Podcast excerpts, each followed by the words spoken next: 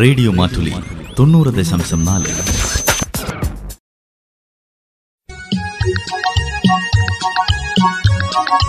വനിതാ മാറ്റുലി.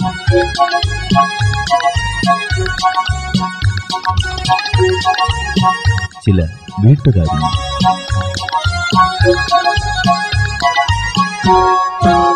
വനിതാ മാറ്റുലിയിൽ ഇന്ന് പെൺകരുത്തിന്റെ കയ്യൊപ്പുകൾ.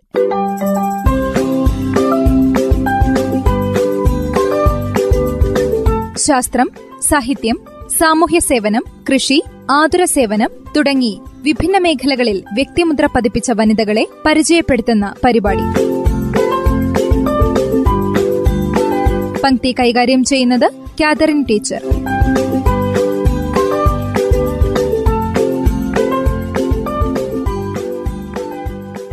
ഏലിഫ് ഷഫാഖ്. പ്രശസ്ത ടർക്കിഷ് ഇംഗ്ലീഷ് എഴുത്തുകാരിയും പ്രഭാഷകയും രാഷ്ട്രീയ ശാസ്ത്രജ്ഞയും സ്ത്രീകളുടെയും കുട്ടികളുടെയും അവകാശങ്ങൾക്കും അവർക്കെതിരെ നടക്കുന്ന അതിക്രമങ്ങൾക്കുമെതിരെ പ്രവർത്തിക്കുന്ന മനുഷ്യാവകാശ പ്രവർത്തകയുമായ എലിഫ് ഷഫാക്കിനെയാണ് ഇന്ന് പരിചയപ്പെടുത്തുന്നത്. തത്വചിന്തകനായ ന്യൂറി ബിൻജിൻ ഷഫാഖ് അറേമാന്റെയും മകളായി ആയിരത്തി തൊള്ളായിരത്തി എഴുപത്തി ഒന്നിലാണ് എലിഫ് ജനിക്കുന്നത്.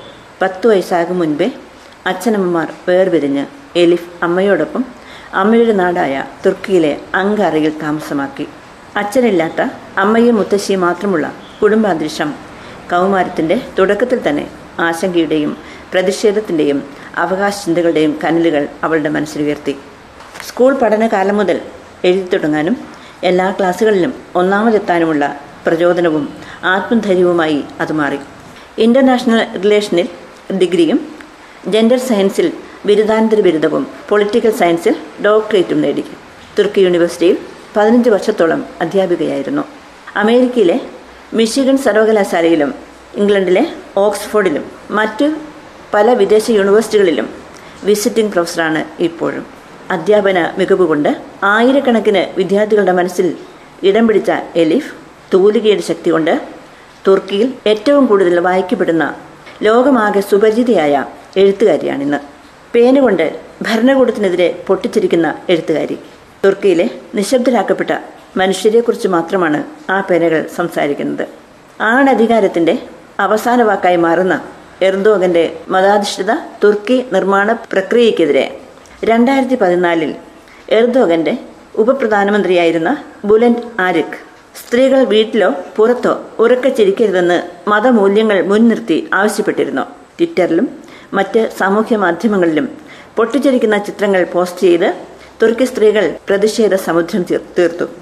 ഏലിഫ് മുൻനിരയിലുണ്ടായിരുന്നു.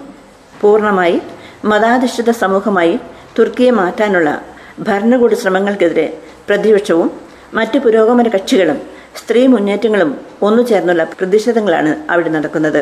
എലിഫ് എഴുത്തുകാരും വായനക്കാരനും തമ്മിലുള്ള അദൃശ്യ ശ്രേണീവൽക്കരണത്തെ തകർത്ത് പുതുതലമുറ സാഹിത്യ ശാഖയ്ക്ക് തന്റെ തൂലികയിലൂടെ തുടക്കം കുറിക്കുകയായിരുന്നു.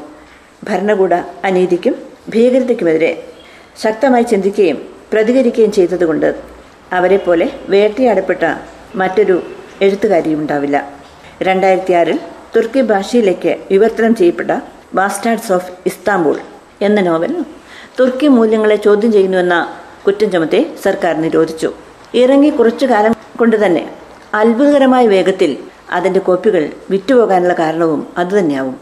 ആയിരത്തി തൊള്ളായിരത്തി പതിനഞ്ചിൽ ഒട്ടമൻ ഭരണകൂടം നടത്തിയ അർമേനിയൻ കൂട്ടക്കൊലയും കൗമാരക്കാരിയായ ആസിയയുടെ ജീവിതത്തിന് സംഭവിക്കുന്ന താളപ്പിഴകളും ചർച്ച ചെയ്യുന്ന ആ നോവലിൽ തുർക്കി സ്ത്രീകൾ അവരുടെ സ്വന്തം ജീവിതമോ പരിചിതമായ ജീവിതമോ കണ്ടെത്തിയതാണതിന്റെ വിജയകാരണം യാഥാസ്ഥിതികതയുടെ മുഖത്തേക്ക് ഒരു പെണ്ണിന്റെ പേന നീട്ടിത്തുപ്പിയത് ഭരണകൂടത്തിന് സഹിക്കാവുന്നതിലും അപ്പുറമായിരുന്നു.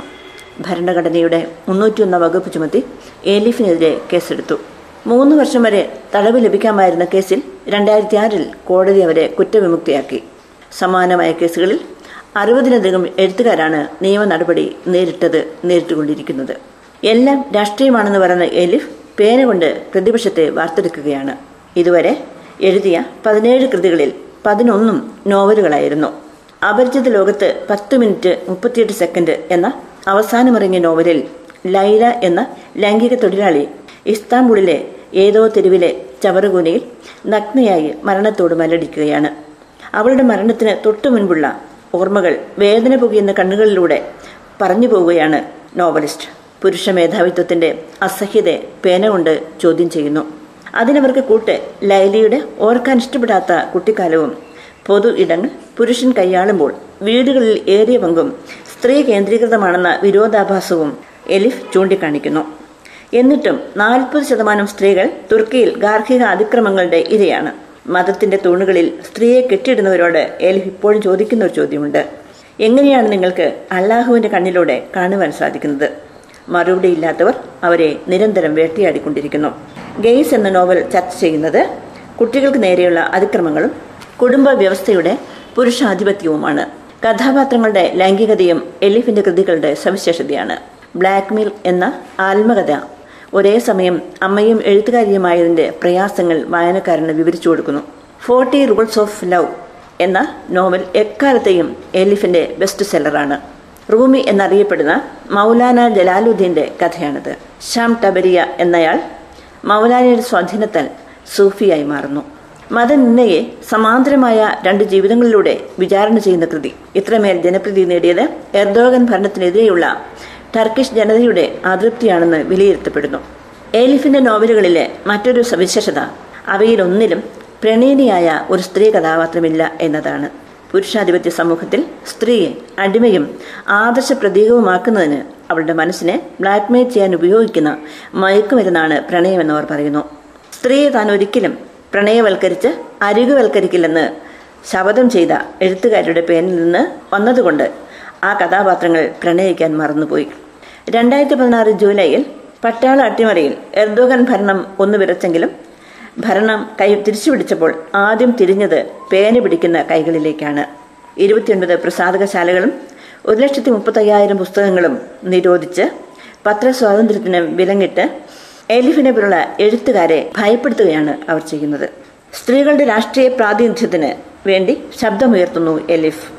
പാർലമെന്റിലെ സ്ത്രീ പ്രാതിനിധ്യം സ്ത്രീകളുടെ കൂട്ടായ പ്രതിഷേധത്തിന്റെ ഫലമായി രണ്ടായിരത്തി പതിനെട്ടിൽ പതിനേഴ് പോയിന്റ് മൂന്ന് ശതമാനത്തിലേക്ക് ഉയർത്താൻ കഴിഞ്ഞെങ്കിലും ആൺ പെൺ തുല്യത ഇന്നും മരീചികയായി വിശേഷിക്കുന്നു ഒരാൾ മറ്റേയാളെ വർണമോ വർഗമോ ശാരീരിക സാമ്പത്തിക വ്യത്യാസമോ സ്ത്രീയെന്നോ പുരുഷനെന്നോ ഉള്ള വ്യത്യാസമോ ഇല്ലാതെ അംഗീകരിക്കാൻ മനസ്സ് വെക്കുന്നിടത്ത് മാത്രമേ തുല്യത എന്ന ആശയം മനുഷ്യവർഗത്തിൽ അനുഭവവേദ്യമാകൂ. തുല്യത ഒരു സംസ്കാരമാണ്. സംസ്കൃതൻ എന്ന് അഭിമാനിക്കുന്ന മനുഷ്യൻ അത് അംഗീകരിക്കുന്ന കാലം ഇനിയും അകലെയാണെന്ന് അവർ പറയുന്നു. രണ്ടായിരത്തി പത്തൊമ്പതിൽ നടന്ന ഇസ്താംബൂൾ മേയർ തെരഞ്ഞെടുപ്പിൽ ഭരണകക്ഷിയെ പ്രതിപക്ഷ മുന്നേറ്റങ്ങൾ ചേർന്ന് പരാജയപ്പെടുത്തിയത് ജനതയുടെ ഉയർത്തെഴുന്നേൽപ്പിന്റെ സൂചനയായി എലീഫ് കാണുന്നു. ഭരണകൂട വേട്ടയ്ക്ക് ഉടനൊന്നും തുർക്കിയിൽ അന്ത്യമുണ്ടാവില്ലെന്ന് എല്ലാവർക്കും അറിയാം. എന്നാൽ അകത്തളങ്ങളിൽ നിന്ന് സ്ത്രീകൾ പുറത്തേക്കിറങ്ങിയാൽ മാറ്റങ്ങൾക്ക് തിരികൊളുത്താൻ അവർ കഴിയുമെന്നാണ് എലിഫ് വിശ്വസിക്കുന്നത്. തന്റെ നിയോഗം അതിനുള്ള ശക്തി അവർക്ക് പകരുകയുമാണ്. നിരവധി സ്ഥാനമാനങ്ങളും ഒട്ടേറെ പുരസ്കാരങ്ങളും ഇതിനോടകം എലിഫിന് ലഭിച്ചിട്ടുണ്ട്. Man Asian Literary Prize Woman Prize for Fiction Man Booker Prize ഇവ അതിൽ പ്രധാനപ്പെട്ടവയാണ്. രണ്ടായിരത്തി അഞ്ചിൽ വിവാഹിതയായ എലിഫ് ഭർത്താവിനോടും മക്കളോടൊപ്പം ലണ്ടനിലാണ് ഇപ്പോൾ താമസിക്കുന്നത്. എഴുത്തും പ്രഭാഷണങ്ങളും തുടരുന്നു. സ്ത്രീകൾക്ക് ലഭിക്കുന്ന സ്വാതന്ത്ര്യവും അംഗീകാരവും ചെറുതാണെങ്കിലും അത് വലിയ ചെറുത്തുനിൽപ്പിന്റെയും കഠിനാധ്വാനത്തിന്റെയും ഉപോൽപ്പന്നമാണെന്ന് ബോധ്യമുള്ള സ്ത്രീകൾ അവമതിക്കപ്പെടാത്ത കുട്ടികളുടെ അവകാശങ്ങൾ ഹനിക്കപ്പെടാത്ത മനുഷ്യനെ മാനിക്കുന്ന വ്യവസ്ഥയിലേക്ക് ഇനിയും ഏറെയുണ്ട് ദൂരമെന്നറിഞ്ഞ് ആ യാത്രയ്ക്ക് തന്നാലാകുന്ന വിധത്തിൽ ഉത്തേജകങ്ങൾ സൃഷ്ടിക്കുകയാണ് തന്റെ തൂലികത്തുമ്പിലൂടെ ആ മഹാപ്രതിഭ. വനിതാ മാറ്റുലയിൽ ശ്രോതാക്കൾ കേട്ടത് പെൺകരുത്തിന്റെ കയ്യൊപ്പുകൾ. പങ്ക്തി കൈകാര്യം ചെയ്തത് കാതറിൻ ടീച്ചർ.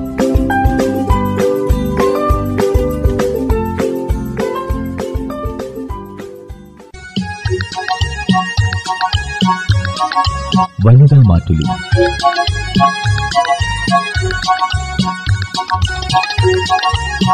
ചില വീട്ടുകാരി.